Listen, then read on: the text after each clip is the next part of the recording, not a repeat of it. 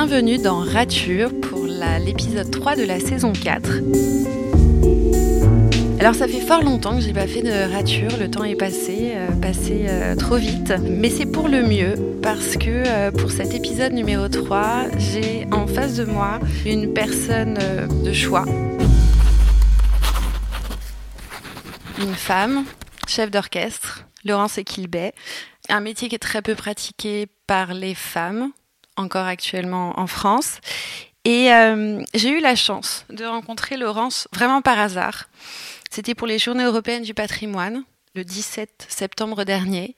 Et il se trouve que je suis allée à la scène musicale parce qu'il y avait des portes ouvertes. Et en me baladant dans, dans cette euh, drôle d'espace, j'ai vu que l'auditorium était ouvert. L'auditorium, c'est euh, un lieu dédié plutôt à la musique classique, au jazz, donc aux musiques feutrées, je dirais. J'ai attendu. Les portes se sont ouvertes. J'ai découvert cette salle boisée, très très belle, un peu en disposition vignoble. Donc on a la scène, on entoure euh, les musiciens, les musiciennes. Et je me suis positionnée, je me suis assise et j'ai vu une femme chef d'orchestre. Et, euh, et, je me suis dit, oh, alors si, si je peux avoir la chance de l'interviewer, je, je ferai de mon mieux. Et en fait, je l'ai regardée attentivement, j'ai regardé comment elle menait à la baguette. Ces musiciens et ces musiciennes, et euh, ça a résonné, ça m'a fait frissonner, et, euh, et, voilà. Et encore plus quand j'ai entendu une répétition presque intégrale de la symphonie numéro 25 en sol mineur de Mozart. Alors c'est l'un de mes morceaux euh, favoris, je l'écoute régulièrement, et là j'ai eu la chance de l'écouter en direct dirigée par une femme. Et, euh, et en fait, la, la, vie a fait que j'ai rencontré un musicien en sortant et ce musicien m'a directement conduit vers Laurence. Et Laurence était disponible et m'a dit oui pour une rature. Et j'ai la chance aujourd'hui de voir Laurence. Laurence, bonjour. Bonjour. Alors j'ai une première question qui peut paraître anodine et pourtant elle compte. Comment allez-vous? Écoutez, euh, ça va bien. C'est toujours un peu hum, le mois de novembre. Euh, est toujours un peu stressant parce qu'on arrive à une période où il faut qu'on programme la saison suivante, euh, la saison 23-24. C'est la dernière ligne droite pour euh, la concevoir et, réserver nos musiciens, qui sont des musiciens euh, intermittents. Et donc, pour vous dire Là, ce qu'on attend, c'est les dates des vacances scolaires des trois prochaines années, qui sont toujours pas sorties, qui bloquent tout le pays, en tout cas tout le pays musical et des, spectacles. Parce que tout le monde attend euh, sa zone pour euh, pouvoir savoir s'il peut programmer et quand. Donc voilà. Donc après, on sait que c'est vacances de Noël. Et après Noël, euh, plus ou moins tout est plié, comme on dit. Donc voilà. Donc on est dans cette espèce de petit stress habituel de ce mois de novembre-décembre. Euh, et, sinon, euh, ça va bien, ça va. C'est toujours euh, palpitant de construire des choses nouvelles, d'essayer d'exécuter un projet aussi, parce qu'on a tout un projet à la fois artistique et éducatif.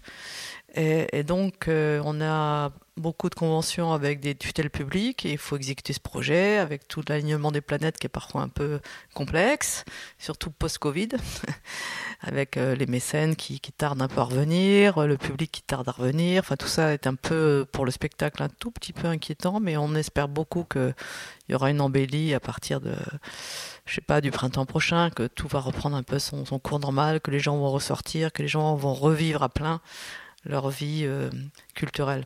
Hmm. Euh, donc pour situer un petit peu les choses, vous avez créé l'Insula Orchestra en 2012. Oui. Et euh, vous êtes résidente de la scène musicale à Boulogne-Billancourt. Oui, alors en fait j'ai créé deux compagnies dans ma vie. D'abord un chœur Accentus dans les années 90 et puis effectivement Insula Orchestra, qui est un orchestre qui joue sur instruments d'époque à la scène musicale. C'était pour le nouveau projet de la, scène musicale, donc à l'invitation du, département des Hauts-de-Seine. Voilà. On a été vraiment au début, début du projet, parce que moi j'ai rencontré le département en 2012, même en 2010 d'ailleurs. Je me rappelle mes premières rencontres avec Patrick Devedjian autour de la pertinence de ce projet, de cette nouvelle salle éventuelle en dans le territoire euh, parisien, Île-de-France. Euh, voilà, et donc euh, on a été beaucoup en contact pour définir un projet qui irait un peu sur mesure. Sur mesure Oui, dans, dans, dans, ce, dans une partie de la programmation, parce que c'est un partenariat public-privé, donc il y a une moitié, il y a deux salles déjà, une salle plus pour la pop et la, la comédie musicale. En ce moment, il y a d'ailleurs Starmania. Et, et ça, c'est un groupement privé qui le gère. Et puis nous, on gère plutôt la partie musique classique à l'auditorium, mais aussi en partie avec le, partenaire privé. Donc voilà, c'est une exploitation qui est binaire. Et de coup, moi, j'étais vraiment au départ, départ de la conception générale du projet. Conception générale, c'est-à-dire aussi la conception de la salle ou juste l'adaptation euh, Non, non, alors la salle, euh, j'ai vu euh, le concours, j'ai suivi le concours, mais j'étais pas du tout dans le jury. Mais après, une fois que, par exemple, j'ai participé au test acoustique de l'auditorium avec l'acousticien du, du, studio Nagata qui s'appelle Toyota, et on a fait beaucoup de tests, etc. Il a changé des choses sous mes instructions. Enfin, on a, voilà, donc, et aussi pour les les plans des bureaux, les plans des salles euh, de répétition, etc. Ça, on, a été aux premières loges, oui, c'est nous qui avons euh, un petit peu tout dessiné avec euh, l'architecte. C'est presque une salle qui a été faite sur mesure pour pour vous, d'une certaine manière. Pas pour moi personnellement, mais pour en tout cas pour une compagnie orchestrale, c'est certain, une équipe administrative et de production qui la suit. Euh, oui, il y avait aussi comme partenaire euh, la maîtrise des Hauts-de-Seine qui a aussi ses propres locaux. Donc côté département, on est trois euh, résidents principaux, donc l'orchestre Insula Orchestra, la maîtrise des Hauts-de-Seine, et puis il y a la, le projet pédagogique de Philippe Jarouski qui s'appelle l'Académie Jarouski, qui est là pour enseigner à quelques grands grands élèves. D'accord. Alors, l'Insular Orchestra, euh, d'après ce que j'ai compris, réunit des instruments d'époque pour jouer les musiques du siècle des Lumières. Alors oui, c'est surtout un, orchestre, donc c'est quand même euh, une cinquantaine de musiciens, on peut même aller au-delà. Euh, on s'est donné un petit peu comme feuille de route le baroque au, romantisme, donc c'est quand même une période assez large, mais euh, je dirais que c'est plutôt le, le, le, tout le 18e et, jusqu'à la fin du 19e. C'est deux siècles de musique, donc qui englobe beaucoup le siècle des Lumières, qu'on aime beaucoup. C'est une période à la fois euh, artistique et politique passionnante. Et effectivement, moi j'ai étudié à Vienne et j'ai découvert ces instruments d'époque qui sont la plupart du temps des copies, mais qui sont plus proches de, des balances et des sonorités que voulait... Euh, le compositeur et qui restaure mieux la plasticité, la, musicalité des œuvres, ah, selon moi. Hein. Et, euh, et, donc j'aime beaucoup beaucoup ces instruments, notamment pour le, baroque et le classique, euh, c'est-à-dire euh, si, si, je vous cite par exemple Bach ou bien Mozart et Haydn par exemple ou Handel, ça sur instrument d'époque c'est pratiquement obligé aujourd'hui tellement ça fait une différence colossale. Elle est colossale la différence? Ah oui oui oui oui. Oui, oui, elle est colossale parce que euh, les archets sont pas les mêmes, le, style de jeu n'est pas les mêmes. Alors il y a, non seulement l'instrument, mais aussi la culture du musicien. Mais ça, la plupart des musiciens maintenant sont assez cultivés sur le, style. Et euh, c'est pas du tout la même épaisseur de son, la même puissance, la même euh, ductilité pour les phraser. Et surtout, euh, c'est très flagrant au niveau des, des cuivres parce que les cuivres avant étaient naturels, sans, sans piston. Donc c'est des sons complètement différents, très boisés en fait, et moins qui s'accordent beaucoup mieux avec les, qui font des balances, qui se mélangent avec les, ce qu'on appelle les bois, les hautbois, clarinettes, etc. Et puis les timbales aussi qui aujourd'hui sont sont beaucoup plus grosses et beaucoup plus sonores, et c'est bien pour certaines œuvres. Là, c'est des, des, timbales plus euh, plus, plus, plus euh, vif argent, et qui, qui vont mieux dans l'esprit de ces œuvres-là. Voilà, donc moi je suis, assez, je suis très fan, et pour. Euh, je dirais même que Mozart ou le baroque sur un instrument de moderne, je m'endors immédiatement. Quoi. Ça, le son m'endort tout de suite. Et d'ailleurs, quand j'étais étudiante à Vienne, c'est Arnon Cour, qui est donc un des grands pionniers euh, de, cette pratique, qui m'a réveillé dans, Mozart, que c'était un compositeur qui m'ennuyait profondément mmh. avant. c'est fou. ouais. Et en fait, ça, ça, a réveillé votre intérêt pour Mozart à travers les instruments d'époque. Oui, à travers en, les en retrouvant le son. Euh, est-ce que vous pouvez nous donner des noms d'instruments d'époque? Enfin, peut-être qu'ils ont les mêmes noms. Mais ah oui, ils ont les mêmes noms. Hein. Alors, il y, y, a des instruments d'époque qui n'existent plus maintenant, mais il y en a, la plupart maintenant euh, sont modernes et euh, c'est toujours le même nom. Mais il y a des instruments d'époque, par exemple le serpent. Le serpent? oui, le serpent, par exemple. bah, le clavecin, maintenant, on, certains compositeurs contemporains le réutilisent parfois dans l'orchestre, mais c'est un peu comme une sorte de touche euh, ancienne. Mais il n'y a, plus, il a plus de clavecin moderne aujourd'hui dans l'orchestre, ça c'est certain. Euh, voilà, sinon les, principales familles d'instruments existent toujours. Hein.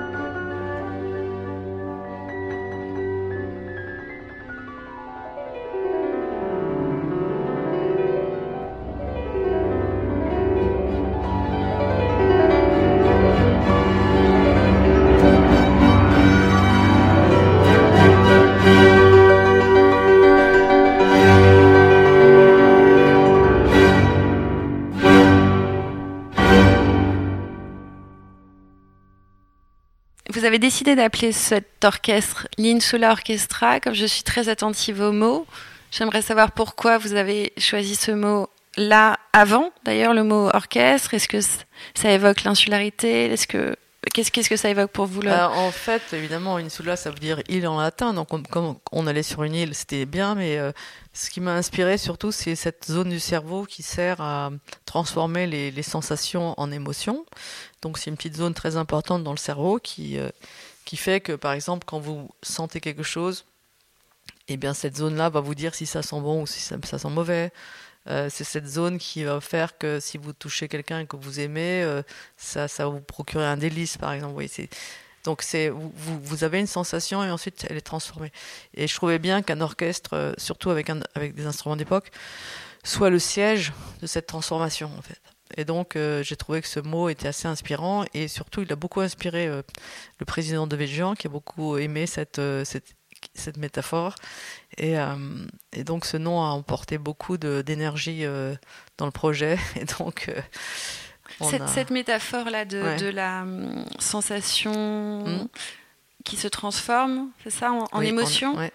Euh, c'est quelque chose que vous, vous ressentez en tant que chef d'orchestre, qui est ressenti dans la musique, qui est ressenti dans le public Oui, bah, en fait, parce que nous, on travaille beaucoup la matière musicale, et pourquoi on la travaille? C'est bien pour faire passer des choses. Euh, parfois, c'est des langages un peu abstraits, mais ça fait passer des émotions. Euh, c'est, on, est dans, on, est dans le travail de quelque chose qui amène du sensible, qui, qui amène à euh, un, univers euh, qui ne parle pas, mais euh, qui est, qui est extraordinaire. Donc voilà, on n'est pas dans, dans, de l'art brut, quoi, ça que je veux dire. Ou, dans un art intellectualisé ou intellectualisant. Il Du coup, ça balaye ah, un peu cette... Ça peut l'être, hein, mais ça, ça peut l'être, mais l'intellectualité peut amener de l'émotion. Voilà. Surtout, par exemple, si vous, vous réglez très bien une fugue, n'y a pas plus abstrait qu'une fugue. Vous n'allez pas mettre du, sentiment dans une fugue. Eh ben, mais par contre, si elle est travaillée comme un objet, euh, tout d'un coup, vous allez, être, euh, vous allez avoir une fascination, une sidération. Hmm. Ça, c'est des émotions. Hmm. Voyez. Alors, la, place de l'émotion, euh, de la sensation, quand on est chef d'orchestre, j'imagine qu'il y a beaucoup de rigueur, il y a beaucoup de, rythme. Est-ce qu'il y a de la sensation aussi, c'est-à-dire à force de répéter, de faire répéter, de donner euh, le là, le rythme, est-ce que vous, il y, a, cette sensation-là qui est transformée, l'émotion qui affleure? Ou est-ce que quand vous êtes en train d'orchestrer, en répétition j'entends, hein, euh, vous êtes simplement dans une expertise un peu technique. Alors, on ne dit pas orchestrer, on dit, parce que orchestrer, c'est écrire pour un orchestre. D'accord. En fait, ah bah, très, très non, merci, merci de le préciser. Ça veut dire euh, prendre, par exemple, un morceau pour piano et l'écrire pour orchestre, transcrire. Donc, on orchestre une partition, par exemple. Mais par contre, on dirige un orchestre. Voilà, pardon. Non, non, mais merci.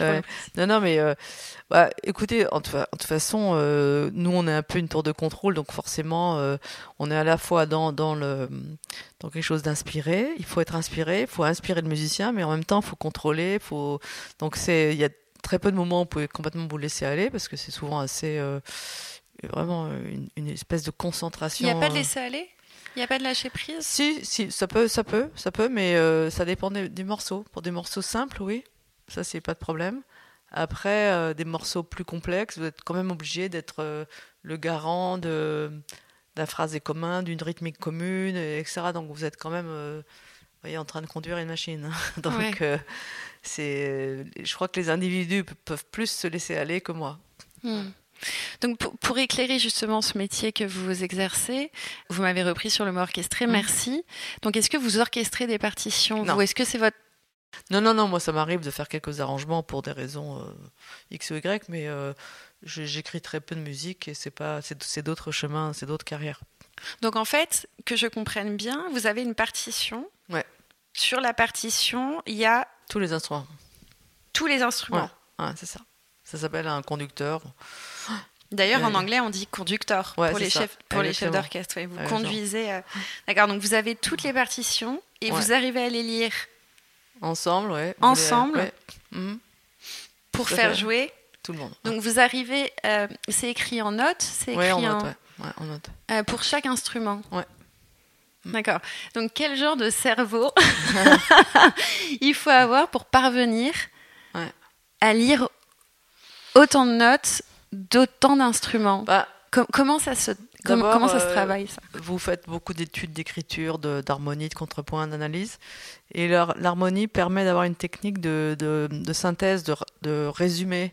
Vous voyez plein de notes, mais qui ont une cohérence euh, ensemble. Et donc, euh, vous résumez, vous voyez ce que c'est des accords. Ouais, bien sûr. Bon, dans la musique tonale, il y a des accords. Et souvent, ça se déploie en vertical avec plein d'instruments, mais finalement, ça reste un seul accord de 3 sons, 5 sons, euh, 6 sons, 7 sons, enfin bon. Et donc, vous le résumez dans votre tête, et en fait, euh, à force, vous devez étudier avant vos partitions, donc vous savez qu'il y a ça. Et donc, euh, donc voilà. Donc, mais par contre, c'est vrai que c'est des études assez longues, c'est à peu près 10-15 ans d'études pour être chef d'orchestre. 10-15 ans Ah oui, d'études. oui, c'est, c'est, c'est- ça vient pas comme ça. hein, alors, euh, bah oui, parce qu'il faut avoir à à la fois cette culture d'écriture, de grammaire, connaître les grammaires. Et puis, euh, et puis après, effectivement, il y a plein d'autres Quand choses. vous dites de- grammaire, c'est solfège. Bah, les- non, oui, l'écriture, mais pas que le solfège, non. le- ce qu'on appelle l'harmonie, par exemple, comment, comment un langage est construit euh, à- au XVIIe siècle, au XVIIIe siècle, au XIXe, etc. Parce que le- c'est pas les mêmes langages. non, non, non, non, non, ça, ça, ça évolue. C'est comme pour l'écriture, euh, le, le roman, par exemple. Le- L'écriture évolue sans cesse. Elle ne cesse d'évoluer d'ailleurs. Donc, euh, après, il y a des grands courants, mais euh, elle ne cesse d'évoluer. Donc, faut connaître ça, faut connaître l'analyse, parce que ce qui est très intéressant comme chef d'orchestre, c'est que vous, vous projetez une forme. La, musique a une forme euh, architecturale, elle est construite suivant un, patron, un modèle. En tout cas, dans toute l'époque euh, 17, 18, 19, il y, a des il y a des grands modèles qui s'imposent. Et donc, les, les- compositeurs choisissent ce modèle. Et donc, il faut que vous les connaissiez, parce qu'en fait, c'est cette énergie-là qui va rester, en fait, euh, le plus. C'est la grande forme qui va rester. La forme de la sonate, la forme de la Ouais. fugue. Voilà, C'est ça c'est la grande forme. Voilà, ça, vous allez vous, ça va, vous- ça, ça va laisser une, une empreinte, parce qu'après tous les détails, vous en rappellerez pas. Mais la, la forme générale, vous, vous- l'énergie et la, la- l'impact de la, de la forme musicale, même si elle est euh, dans l'air, c'est pas, c'est pas matériel, ça, ça va vous impacter. Et ça, c'est, moi, c'est ce qui m'intéresse le plus à, à conduire, je veux dire. Les formes. Ouais, ouais. ouais, les formes. Et vous parlez de formes dans les musiques classiques et Mhm. dans les musiques plus contemporaines classiques. Est-ce qu'on est aussi dans, dans, dans, dans quelque chose de très formel ou est-ce que c'est plus iconoclaste dans... Il y a un peu de tout. Il y a, des, il y a même des compositeurs contemporains qui reprennent des formes anciennes, donc euh, qui, qui refont des rondeaux. C'est un, peu, mais c'est beaucoup plus ouvert aujourd'hui. Qu'avant, euh, par exemple, au 19e siècle, la symphonie en quatre mouvements s'est imposée pendant longtemps, avec euh, forcément un, un mouvement lent et puis un, un menuet ou un scherzo en troisième mouvement. Enfin, il y a eu, il y a eu des codes comme ça euh, que d'ailleurs que les compositeurs n'ont eu de cesse que de transgresser. Hein, mais mais il n'empêche que quand on transgresse, ça veut bien dire qu'il y a quelque chose qui, qui est au départ aussi euh, qui est présent, qui, a, qui a été structuré. Hmm. Ouais. En parlant de musique contemporaine, j'ai l'impression que ça vous intéresse aussi, cette question-là. Bah, j'en fais beaucoup, hein, j'en ai fait beaucoup, notamment avec le chœur euh, Accentus. J'ai fait beaucoup de, de créations. Je crois que j'ai créé peut-être une centaine d'œuvres. Et puis, euh, par exemple, euh, Philippe, euh, Pa- Pascal Dussapin, Philippe Manori, euh, Bruno Mantovani, Kaya Sariao, euh, Sivan Eldar. Enfin, il y a pas mal de compositeurs ou compositrices dont j'ai créé les œuvres. Oui. Parce que, en fait, moi, je faisais surtout référence au projet Private Domain. Apparemment, vous auriez invité là-dedans euh, Émilie Simon, donc de la musique électronique. Oui, alors ça, c'était vraiment un, projet de chemin de traverse, tout à fait. J'ai fait d'ailleurs avec un pseudo, et euh, comme, euh, comme la plupart des artistes électro de ce disque. Et c'était vraiment pour que la musique baroque rencontre la, musique électro, parce que je trouvais qu'il y avait des, fondamentaux assez communs. Notamment, euh, ils ont un système d'écriture en boucle, le- l'électro, qui est très proche de certaines euh, partitions baroques, parce qu'il y a avec des basses, avec des, des basses qui, qui sont en, leitmotiv, enfin qui se répètent in- in- in- inlassablement, et euh, des, des basses obligées comme ça, et, et la, pulsation dans la musique baroque aussi a une importance assez grande, et euh, les électros aussi, je trouvais ça assez passionnant à cette époque de découvrir leurs machines et d'essayer de, leur proposer d'une réécriture de certains morceaux euh, très connus, et, c'était assez amusant, mais c'est vraiment une aventure euh, singulière dans le sens où elle n'a pas, vraiment je ne vais pas la re- reconduire. Et c'était vraiment parce que je désirais rencontrer ces gens. Et pour les rencontrer il faut faire des choses avec eux. Et ça vous a appris quelque chose? Oh bah oui oui parce que moi j'aime beaucoup l'électro et donc euh, ça m'a ça m'a appris comment ça se fabriquait quelles étaient leurs la tendance du moment, les, les, synthés du moment. Et Donc des, des, sons modifiés, parce que vous, vous êtes sur les sons. Oui, les sons, l'écriture aussi. Comment est-ce qu'on a, comment on déconstruit le, grand cœur de la Saint-Jean de Bach. voilà, c'était, c'était très amusant, très, très sympa. Alors, les ratures euh, visent en général à, revenir un petit peu sur votre parcours et aussi sur vos ratures. Donc, euh, on va y venir. Mais euh, vous avez dit tout à l'heure que pour devenir chef d'orchestre, c'était des études longues. Est-ce que de quoi rêver Laurence quand elle était petite? Apparemment, vos parents étaient plutôt des mélomanes. Donc, est-ce que vous aviez déjà un rêve? Est-ce qu'il y avait déjà cette perspective d'être chef d'orchestre ou, tout ça s'est fait? Euh, bah, Chef, j'ai décidé plutôt vers 20 euh, ans. Je suis quand même euh, assez tardif. La musique, c'est venu plutôt vers 10-11 ans. Et je sais pas, quand je ne savais pas encore que j'allais faire la musique mon métier. Hein. Donc quand j'ai décidé, non, j'ai décidé vers, vers 17 ans, je crois, quand j'étais en première. Et avant ça? Il y avait des intentions d'être euh, autre chose? Il y avait un métier euh, en vue ou... Non, pas spécialement. Pas spécialement. Je ne me rappelle pas avoir eu des envies. Euh, j'aurais beaucoup aimé être scénariste. Moi, j'ai toujours été fascinée par le scénario. Mais voilà, c'était comme ça, une petite passion. Mais sinon, je, je, sais que j'étais un caractère assez rebelle, quoi, et assez agité. Et donc, que j'avais envie de faire avancer des choses. Euh, voilà, enfin, mais la musique, c'est en tant que métier, c'était une passion, absolument, depuis euh, l'âge de 10-11 ans jusqu'à ma sortie du bac. Et voilà. Et donc, euh, je pense que ça a été quand même un trajet assez simple.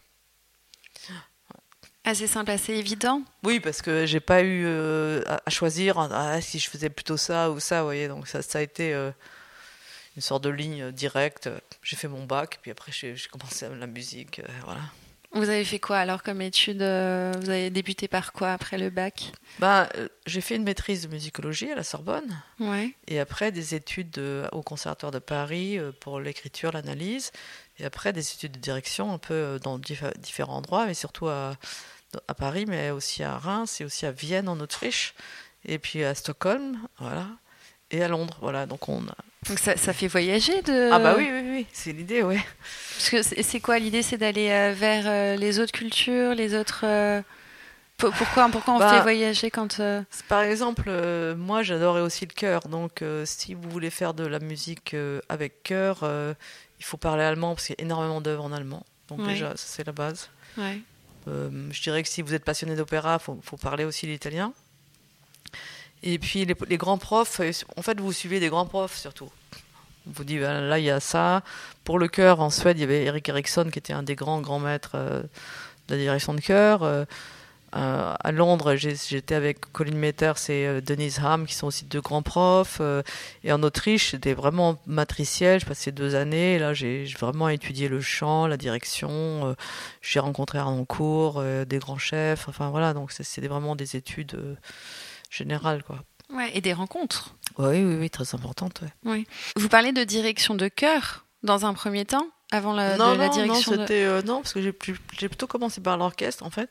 Mais c'est à Vienne, pour euh, gagner ma vie, j'ai chanté dans un chœur de chambre professionnel qui s'appelle Arnold Schoenberg Chor, qui, euh, qui existe encore d'ailleurs. Et c'est là que j'ai pris un peu la, la passion de, certaines œuvres.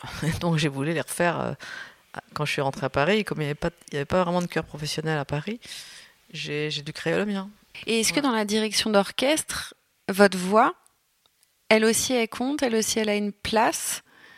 Je sais pas, une voix juste euh, une voix qui... Euh, qui euh, Ouais, c'est toujours bien de pouvoir chantonner un ou deux passages. Et puis, en fait, le fait d'avoir fait pas mal de, de direction de chœur, ça m'aide beaucoup pour l'intonation, ce qu'on appelle l'intonation, la justesse, si vous voulez parce qu'il faut savoir la travailler aussi, l'intonation. Donc euh, ça, ça m'aide, oui, ça m'aide. Est-ce que durant tout votre parcours de chef d'orchestre ou de directrice de chœur, euh, il y a eu justement des ratures. Donc par rature, j'entends euh, pas forcément des échecs, parce que ce mot est très imprégné, mais euh, euh, des bifurcations, des chemins de traverse, des choses qui vous ont justement pas semblé justes et qui vous ont orienté vers le chemin qui est le vôtre aujourd'hui. Donc des soit des rencontres qui se sont pas faites ou des rencontres qui n'ont pas abouti ou une pièce que vous avez voulu conduire et ça s'est pas passé aussi bien que vous le vouliez. Enfin quelque chose de moins fluide mais qui vous a orienté vers euh,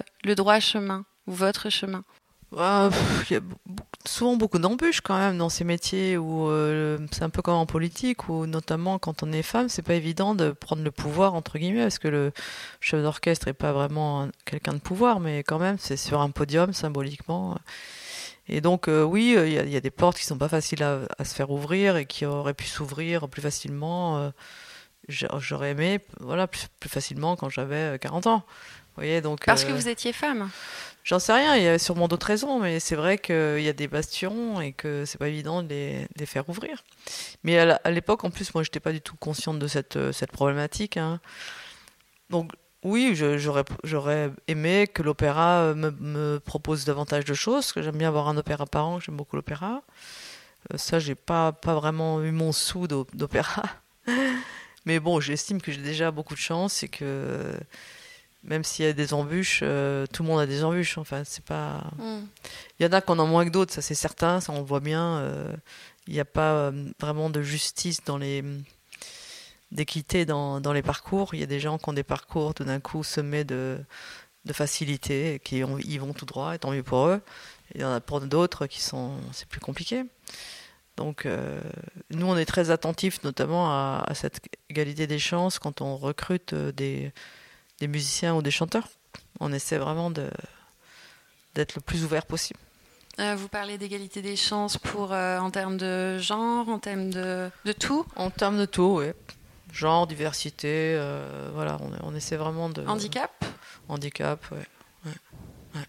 Ouais. Ça, ça, pour vous, ça, ça compte? Ça compte, oui, ça compte. Ouais. Et est-ce que ça, est-ce que cette diversité-là, elle se, ressent dans l'énergie de l'orchestre? Est-ce que non, parce que je pense quand même les, les, les artistes en général ont ce, ce tropisme d'ouverture et de, d'équité. Donc euh, je pense que c'est, en tout cas dans les, dans les ensembles indépendants comme le mien, c'est un peu euh, comme c'est dur pour eux aussi. C'est des musiciens qui ont, qui ont choisi d'être indépendants, de ne pas avoir un poste fixe quelque part regarder aussi leur possibilité de faire du solo, de faire euh, un peu plus d'enseignement. Euh, voilà. Donc c'est des gens qui en général sont, sont plutôt euh, très très ouverts. Et est-ce que vous avez tendance à, à recruter les mêmes musiciens, musiciennes ah bah, Il y a un noyau dur, bien, bien sûr, c'est l'idée. Ah oui, il y a un noyau dur, puis après, vous avez des gens qui sont plus à l'aise dans du bac et d'autres plus dans du, dans du Berlioz. Enfin, vous voyez. Mm. Après, vous pouvez colorer un peu différemment, mais il y a quand même un noyau dur de généraliste. Mm. c'est pareil pour le chœur. C'est-à-dire bah, Il y a des voix généralistes qui vont à peu près dans tous les styles et d'autres qui sont typiquement baroques et d'autres typiquement romantiques. C'est pas tout à fait les mêmes émissions, les mêmes qualités de vibrato, euh, etc. Donc Est-ce que, en tant que femme, d'une certaine manière. Est-ce que vous êtes connecté à d'autres euh, chefs d'orchestre euh, femmes? Est-ce qu'il y a euh, une espèce de sororité entre chefs d'orchestre ou des collaborations Oui, oui, bah on, se soutient parce qu'on n'est pas très nombreuses, donc on, se connaît et on, se parle régulièrement. Oui, enfin après, y a maintenant des femmes chefs d'orchestre dans le monde, il y en a beaucoup plus qu'avant. Ce qui est important, c'est de savoir c'est combien sont engagés, parce qu'il y, en a, y en a beaucoup qui, maintenant ont, un très bon niveau. Et euh, en tout cas, dans les engagés, euh, moi, j'ai beaucoup de, liens avec, euh, je sais pas, par exemple, Speranza Capucci, Nathalie Stutzmann, ou des, chefs d'orchestre comme ça, Emmanuel Haïm, on, se parle régulièrement. Mmh. Pour des collaborations ou juste ben, par exemple, Speranza Scapucci, je l'ai déjà invité euh, à diriger une solo orchestra. D'accord. Et est-ce, que vous sentez euh, une différence de direction entre une femme chef d'orchestre ou un homme chef d'orchestre Il n'y a pas tout ça Non, aucune différence. Donc vous le faites juste pour inviter euh, des, chefs d'orchestre femmes comme ouais, pour que ça soit égalitaire, y compris dans les solistes, de, instrumentistes d'ailleurs aussi. Des femmes? Ouais, on fait un mélange HF. Parce qu'il peut y avoir des orchestres qui sont bah, les instrumentistes euh, ne sont pas non plus très paritaires dans les invitations. Enfin, à l'époque où on faisait ces brochures avec la SACD, maintenant il y a un observatoire ministère de la Culture. Je crois que les, les femmes instrumentistes solistes, euh, ça doit être 20%, c'est pas beaucoup. Ouais, euh, Et des femmes chefs d'orchestre, c'est combien bah, À l'époque. En France en tout cas? À l'époque c'était 4%, donc là maintenant j'espère que c'est monté à 10%. j'espère je sais pas, je fais plus ces comptages. Enfin, je, suis plus trop, ouais, vous, n'êtes pas, vous êtes pas là dedans. Mais, il euh, faudrait, faudrait, faudrait compter. Ouais. Mais je pense que le ministère compte, mais je, je sais pas, je sais pas trop. En tout cas, euh, vous n'avez pas d'explication à ce phénomène de euh, d'une si peu représentation des femmes dans ce métier-là, ou est-ce que vous avez une ah, explication? Si, c'est parce que par exemple, c'est pareil pour les metteuses en scène. c'est prendre la parole à ces niveaux-là, c'est toujours un des actes politiques. Donc, euh, on, va, on, va, raccorder avec la politique, avec le fait de prendre une position dominante, qui sont toujours des, des positions qu'on a refusées aux femmes depuis la nuit des temps. Donc, euh, il y a eu des hauts et des bas. Enfin, c'est des positions dominantes. Donc, c'est forcément pour les femmes, c'est pas évident parce que c'est pas dans l'histoire quelque chose qu'on accepte facilement. Et donc, en ce sens-là, euh, vous portez quelque chose de politique? Oui, de, de, avec ce message-là, peut-être de la diversité, si vous aviez un message un bah, peu. Quand je dis c'est politique par rapport à une œuvre, quand vous avez une vision d'une œuvre, c'est un acte politique, dans le sens où vous allez exprimer quelque chose. Donc, comme un discours, vous voyez, c'est euh, comme dire euh, une pensée. Sauf que c'est avec de la musique, mais vous exprimez quelque chose à travers une œuvre, mais c'est vous qui l'exprimez, c'est vous qui êtes le dernier truchement euh, vers le public. Donc c'est un positionnement dominant, voilà. Et c'est cette position-là que, que, qu'on a du mal à faire admettre pour des femmes. Oui, mais si vous dites qu'il n'y a pas de différence entre les hommes chefs d'orchestre et les femmes. Mais parce que les hommes pensent pas ça, ils pensent qu'il y a une différence et qu'on n'est pas. Ah, donc les hommes pensent qu'il y a une bah, différence. J'imagine, je sais pas ce qu'ils pensent, moi je suis pas dans leur cerveau, mais à l'époque c'était encore pire, les femmes n'avaient pas le droit de travailler, il fallait l'autorisation de leur mari pour faire un chèque, etc. etc. quoi. Donc euh, ils pensaient bien qu'on était inapte à, à, certaines choses. Donc c'est toute cette culture-là qu'on traîne et voilà, moi je pense pas ça, donc c'est pour ça que je fais ce que je fais. Mais euh, la, plupart de la société pense que les femmes sont pas l'égale de l'homme, au niveau intellectuel, au niveau euh, artistique. Euh, voilà, le nombre de, créations de femmes, même peintres, ou qui, sont mmh. complètement effacées. Et mmh. nous, on, lutte surtout sur cet effacement. Par exemple, on, s'intéresse beaucoup à l'œuvre de Louise Farin, qui est une compositrice de l'époque de Beethoven, française. Que personne ne connaît. Bah, elle est très peu. connue, on commence à être jouée, mais ses œuvres sont formidables et euh, voilà, il n'y a pas de raison qu'elle soit jamais jouée cette femme. Et en plus, au, euh, au milieu du 19e siècle, elle était dans le dictionnaire réputée comme compositrice et à la fin, elle était plus compositrice, c'était juste professeur de, de, professeur de, piano, elle était juste à la fin. Donc, euh, enfin, c'est pas, c'est pas normal.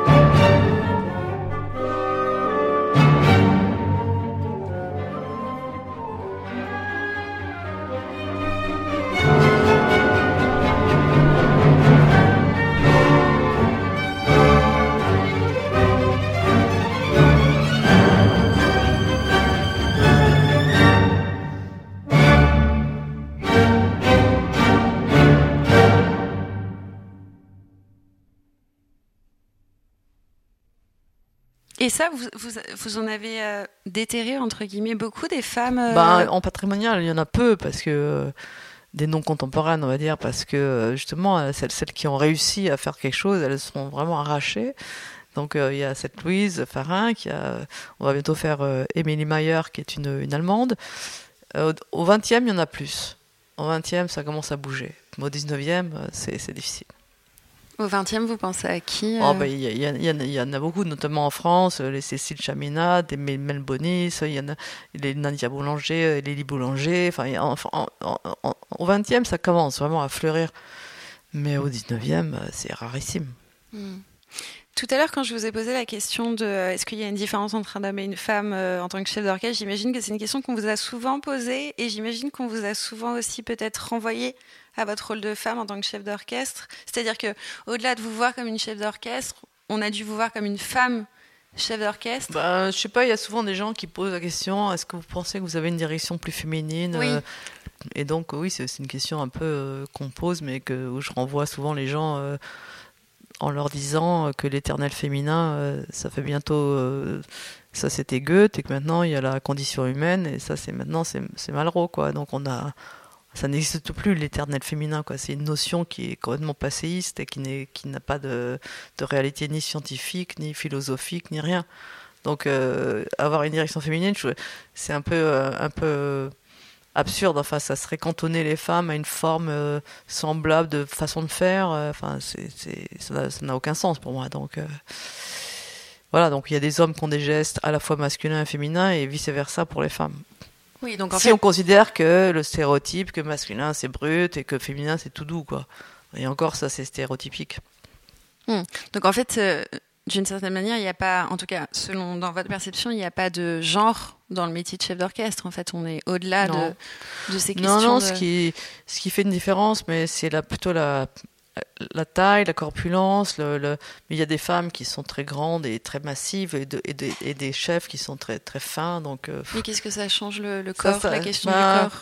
Non, mais ça change dans la il y a des chefs qui sont plus massifs et d'autres qui sont plus espiègles. Ça change dans, le style de ce que vous recevez. Hein. Quand vous voyez un, un Célibidache à la fin de sa vie qui était vraiment monolithique, et puis euh, vous voyez un, un CJ Ozawa qui est au contraire euh, très mmh, elfe. Euh, voilà, ça, ça, vous imprime une musique différemment. Quoi. Il, y a, mmh. quand même l'incarnation du chef, c'est quelque chose. Voilà, mais donc il y, a, toutes les variétés, parce que les, les hommes sont très variés, les hommes et les femmes ont des des incarnations humaines très variées, donc euh, c'est ça qui est chouette aussi. Et, et, votre corps à vous, qui est plutôt long et fin, j'imagine que dans les articles de presse, on, l'a décrit, on l'a hum, analysé. Et qu'est-ce qui vous conviendrait comme adjectif pour définir justement votre style à vous? Donc, qui n'est pas un style féminin, j'entends. moi, je dirais un style assez minimaliste, assez sobre, assez épuré. Dans le geste ou dans oui, le... dans le geste, oui j'essaie de pas trop euh, faire d'effets de manche, quoi. J'aime pas trop les chefs qui sont trop euh, exubérants, qui me, qui me gênent euh, ma lecture globale. Mais par contre, c'est bien d'avoir des chefs qui accompagnent les trans musicales, hein. ça, ça j'aime bien. À Bado, par exemple, les pour trans musicales, c'est. Ben, il y a des moments, il faut y aller, quoi. Et ça dépend du langage, en fait. Hein. Quand vous voyez un Boulez, par exemple, Boulez dans Wagner, j'aime beaucoup, beaucoup, beaucoup ou même dans Malheur, parce que Malheur, par exemple, est très sentimental. Donc si vous en rajoutez des tonnes, mm. ça, commence à devenir trop sucré, quoi. C'est horrible. Et, euh, ça, typiquement, Boulez, qui avait une gestuelle vraiment euh, très minimaliste, et eh ben, tout d'un coup, vous, prenez l'œuvre dans toute sa, complexité. Vous n'êtes pas trop influencé par quelqu'un qui va en faire des tonnes. Mais euh, pour moi, par exemple, pour le 19e, mon idéal, ce serait quand même quelqu'un comme Claudio Abado parce qu'il avait une très très belle gestuelle, une des plus belles du monde, je trouvais. Qu'est-ce que euh, vous trouviez beau bah, Il avait notamment des bras superbes, une façon de les, mouvoir et des très belles mains. Donc c'était c'était beau à voir, quoi. C'était très élégant. Et c'était quand même toujours euh, pertinent dans la musique, avec la bonne vibration quand il fallait, euh, sans, sans faire d'effet. Et moi, je pense que c'est un de mes chefs préférés pour le 19e, par exemple. Mais je vais pas, pas vous dire ça pour la musique baroque. Par exemple, vous voyez, à chaque, à chaque époque, il y a des chefs que je préfère. Et ce geste minimaliste dont vous parlez, euh, est-ce que justement c'est un geste qui se trouve avec le temps, qui se rature, qui s'affine, qui Ah oui, s'aiguise. oui. On travaille Euh, beaucoup. euh, en plus, comme aujourd'hui, on a la chance quand même d'être pas mal capté. Avec de la vidéo, on- moi je suis très critique avec moi. Déjà, je peux pas, me- j'ai beaucoup de mal à regarder, mais euh, au moins on travaille tout le temps, tout le temps. On fait de la formation continue euh, tout le temps, ouais, ça c'est sûr. Du geste. Oui, oui, du geste, du rythme, du tempo. Ça, le, le- le tempo, ça se travaille beaucoup parce que c'est vous êtes garant de cette, euh, cette pulsation, donc ça, ça se travaille beaucoup. Et puis le geste se travaille. ouais. Alors à vide, c'est pas très facile sans orchestre de travailler son geste, mais en tout cas, on, on anticipe euh, mentalement, on- on- parce qu'il y a des choses techniques à faire. Aussi bête que là, je t'arrête, je te refais repartir. euh, De- bien, Il y a euh, un geste commun, oui, oui, un langage commun. il y a une grammaire commune, ouais. Donc c'est-à-dire que les musiciens musiciennes, quand vous faites un certain geste, vous comprenez. Oui, Vous tout à comprenez. fait. Et, et cette baguette, Ouais. qui est, qui est comme une, une prolongation du corps, Mhm. qu'est-ce qu'est-ce qu'elle incarne? Qu'est- Qui est-elle? Quel rôle joue-t-elle précisément? Est-ce qu'une main ne suffirait pas? Bah, en fait, euh, c'est imposé au 19e siècle parce que les orchestres ont grossi de plus en plus, et euh, notamment pour euh, prolongement du bras, c'est vrai. Pour les musiciens très loin, c'est ça. Ils, ils ne voyaient pas votre main en fait, donc c'est quelque chose pour pour eux. Et c'est surtout, effectivement, ça peut ressembler aussi à l'archet du, du violon, qui parfois faisait lui-même le, le chef. Et, euh, et donc, c'est effectivement le prolongement du bras qui conduit. En principe, c'est le droit ou le gauche, ça dépend, mais en principe, c'est le droit, si vous êtes droitier. Et, euh, et donc, il faut, faut vraiment le voir comme un prolongement de votre bras pour des questions euh, évidentes de visibilité, d'efficacité, de faire ça, ça avec une baguette pour récupérer euh, un tempo qui, qui, qui part un peu, qui ralentit, par exemple, c'est très efficace que la main. Vous voyez, parce que même vous pouvez De faire précision. ça, voilà, c'est très précis, c'est c'est sans, sans, il n'y a pas, d'ambiguïté. Donc moi, je m'en sers beaucoup au 19e. Et j'aime mieux faire le 18e sans baguette parce que les orchestres sont plus petits et que la, la main, elle sculpte plus euh, la matière. Voilà, bah, parce qu'elle peut, elle peut euh, vraiment apporter du phrasé. euh, donc c'est assez agréable d'être aussi... ce que ne peut pas donner la. Ah, ou si Bah, la baguette peut le faire Oui, bah, peut-être. souvent la baguette d'ailleurs on peut, on peut la poser, hein, donc on peut parfois. euh, moi ça m'arrive de diriger un mouvement lent euh, sans la baguette, alors que toute- une symphonie est la- avec la baguette par exemple. Est-ce que cet objet-là, je ne sais pas, hein, c'est une question vraiment. euh, euh, Est-ce que il est important pour vous au point de rechercher une certaine matière? Est-ce que je ne sais pas quelle est la matière d'une baguette précisément, mais est-ce que vous choisissez la couleur et la matière? Est-ce que ça compte ça dans En général, elle est en fibre de carbone Ouais, et elle est blanche. D'accord. En général, ouais. C'est juste la, la, la, peau- la, peau- Elle n'est pas noire Non. La paume qui peut être euh, en poirier ou euh, en forme de boule, en forme de poire, euh, en forme de tube. Il y a- là, il y a plusieurs genres, ça dépend de comment ce que vous aimez avoir en main. Mais Et vous, votre baguette À vous? Moi, c'est une copie de celle qu'avec Ariane. Donc, euh, euh, avec le- la, la- la baguette euh, est blanche, en, en fibre de carbone, et puis le, la, la poignée, elle est en- un peu en forme de cloche. Voilà, comme ça. Ouais. Mais pas mal. Elle est longue? Assez longue, oui. Il faut, faut- il faut pas qu'elle soit non plus trop trop longue. Voilà. La question du geste, on l'a, on l'a posée. La question du regard, Ouais, de la direction du regard, j'imagine que ça, ça compte aussi ouais ça beaucoup. c'est important. C'est En important imaginant que... que les gens arrivent à avoir euh, la direction de votre regard, mais vous pouvez euh, transmettre des, des indications euh, de, de, de climat, de, de- d'ambiance avec les, avec les yeux. Hmm. Ou bien demander de l'attention. Vous voyez, enfin, vous pouvez demander beaucoup avec les yeux, à condition que les musiciens vous regardent, évidemment. Mais... et réciproquement. Oui, c'est ça. Oui, enfin, eux, ils font que, ils font que regarder. Moi, j'aime bien quand ils participent un peu avec le corps, euh, quand ils bougent un peu, quand ils sont pas trop sévères à leur pupitre, quoi. J'aime Mhm. bien que. Qu'il y qu'ils a un dialogue. Ouais, ouais, ça. Ouais. Mais ils sont très concentrés en général.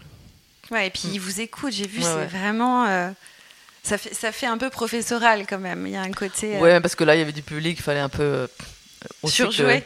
Non, il fallait que le public comprenne ce qu'on était en train de faire, quoi. Donc, euh, d'habitude, on se parle un petit peu moins. D'accord. J'ai l'habitude de finir les ratures avec une citation. Euh, J'ai lu quelque part deux citations de vous. Non, Ah une. ah. Une, je ne sais pas si elle est, elle est vraie ou pas, mais je vous la restitue. C'est la musique était pour moi un moyen de supporter la dureté de cet univers. Une phrase quand même assez euh, forte. Mhm. Est-ce qu'elle est vraiment de vous? Oui, elle, moi, oui. Ouais. Qu'est-ce qu'elle. euh, Bah, en fait, parce que j'étais j'étais dans une pension et euh, assez assez petite donc. À la Légion C'était la sixième. Et euh, c'est vrai que je venais d'une famille aimante et euh, où c'était assez cool et tout ça, et que d'un coup, euh, on se retrouve quand même dans des dortoirs de 70, euh, avec personne pour venir vous faire un petit bisou le soir, avec mademoiselle à 6h moins, moins le quart, réveillez-vous et faites votre lit, votre lit au carré. Enfin, c'était dur, quoi. C'était la, La pension, quoi. hein. Et puis, on devait ne lire que des livres signés par le censeur, ça, je, ce que je peux comprendre, parce que bon, il faut bien tenir ses filles. hein. Mais bref, c'était une discipline un peu de fer. Je pense qu'aujourd'hui, c'est un tout petit peu plus souple. Et cet, cet échappatoire, la musique, m'a permis euh, d'avoir un jardin secret, d'avoir des horaires à part, d'avoir. euh, voilà, c'était génial. C'est encore le cas aujourd'hui? La musique, elle joue encore ce rôle? Là non, pour vous? euh, Non, non, non, parce que là, j'ai ma vie est beaucoup moins, beaucoup plus épanouie que quand j'étais enfant. quand même, heureusement. Mais ça reste des, des univers incroyables et donc ça reste des univers euh, pour, avec lesquels on est complètement euh, addict. C'est-à-dire, euh, moi, il me faut ma dose de musique journalière, quoi. Sinon, je, ça va pas. pas, pas forcément celle que vous conduisez, mais euh, une musique que vous écoutez par ailleurs. sur- Oui, oui, bah, ça soit le concert, ça soit le, même le spectacle vivant en général. Mais après, il faut moi aussi que je fasse de la musique tous les jours pratiquement. Piano? Bah, j'étudie les partitions. euh, oui, souvent au clavier, à la table. euh, Enfin, je suis dans, dans l'univers, quoi. Ouais, enfin, vous êtes en permanence euh, Ouais. dans la musique, en fait. C'est ça. Ouais, ça. Vous la quittez jamais? Bah, c'est difficile parce qu'il y a toujours des œuvres à, à apprendre. Donc, euh, c'est pas évident de faire des breaks totales. euh. Ah non, c'est pas évident. Jusqu'à temps, quand il y a des concerts, il faut tout, tout le temps apprendre les œuvres de la saison d'après, etc. etc. Enfin, c'est à la fois super, à la fois parfois vous dites euh, j'aimerais bien parfois avoir un métier où j'arrête, j'arrête, après je reprends, je reprends. Vous voyez C'est- Il n'y a pas beaucoup de métiers comme ça, vous me direz, Ouais. hein, mais ça, c'est je- je- parfois j'envie un peu les gens qui qui ont des métiers où, où, où vous Où il y a dites une pas, rupture. où vous dites pas, euh, là là c'est affreux. Après si je fais pas ça, je, je, je, je, je serai trop à la bourre, je pourrais pas étudier ça, ça, ça, ou bien je vais le faire n'importe comment, etc. C'est comme les sportifs un peu. Vous voyez, si vous pouvez pas vous Mm. arrêter tellement plus de trois jours parce que Mm. sinon après c'est ça devient n'importe quoi. Et le silence, c'est pas une forme d'arrêt? Oui, mais bon, euh, vous allez vous arrêter un après-midi ou un truc comme ça, hein, bien sûr. Oui, ça c'est important. ouais. Donc, avez-vous une citation à nous partager euh, qui euh, vous guide au quotidien, qui vous incarne ou qui vous inspire? Et si c'est pas une citation, un morceau peut-être? Bah, en fait, moi, j'aime bien les citations, donc ça c'est- souvent assez intéressant parce qu'il y a beaucoup de gens qui, qui ont dit des choses, qui ont réfléchi à des choses euh, que vous pensez que vous avez jamais réussi à proférer de cette, façon. Donc c'est toujours intéressant euh, d'avoir euh, des, phrases qui sont édifiantes. Moi, je cite souvent celle d'Oscar Wilde parce que je la trouve importante pour le fait artistique euh, qu'on a tendance à négliger énormément en ce moment. Euh, c'est, il dit que la vie imite l'art euh, beaucoup plus que l'art n'imite la vie. Et je suis assez d'accord avec cette phrase, dans le sens que quand, quand l'art imite la vie, c'est très bien, ça donne un peu des divertissements, c'est super et c'est nécessaire. Mais que la vie imite l'art, ça veut dire que l'art inspire et peut, peut changer des cours de vie. Et donc parle de choses très profondes, parle de choses essentielles. Et que tout le monde a tendance un peu à négliger cette création artistique qui est, qui est fondamentale.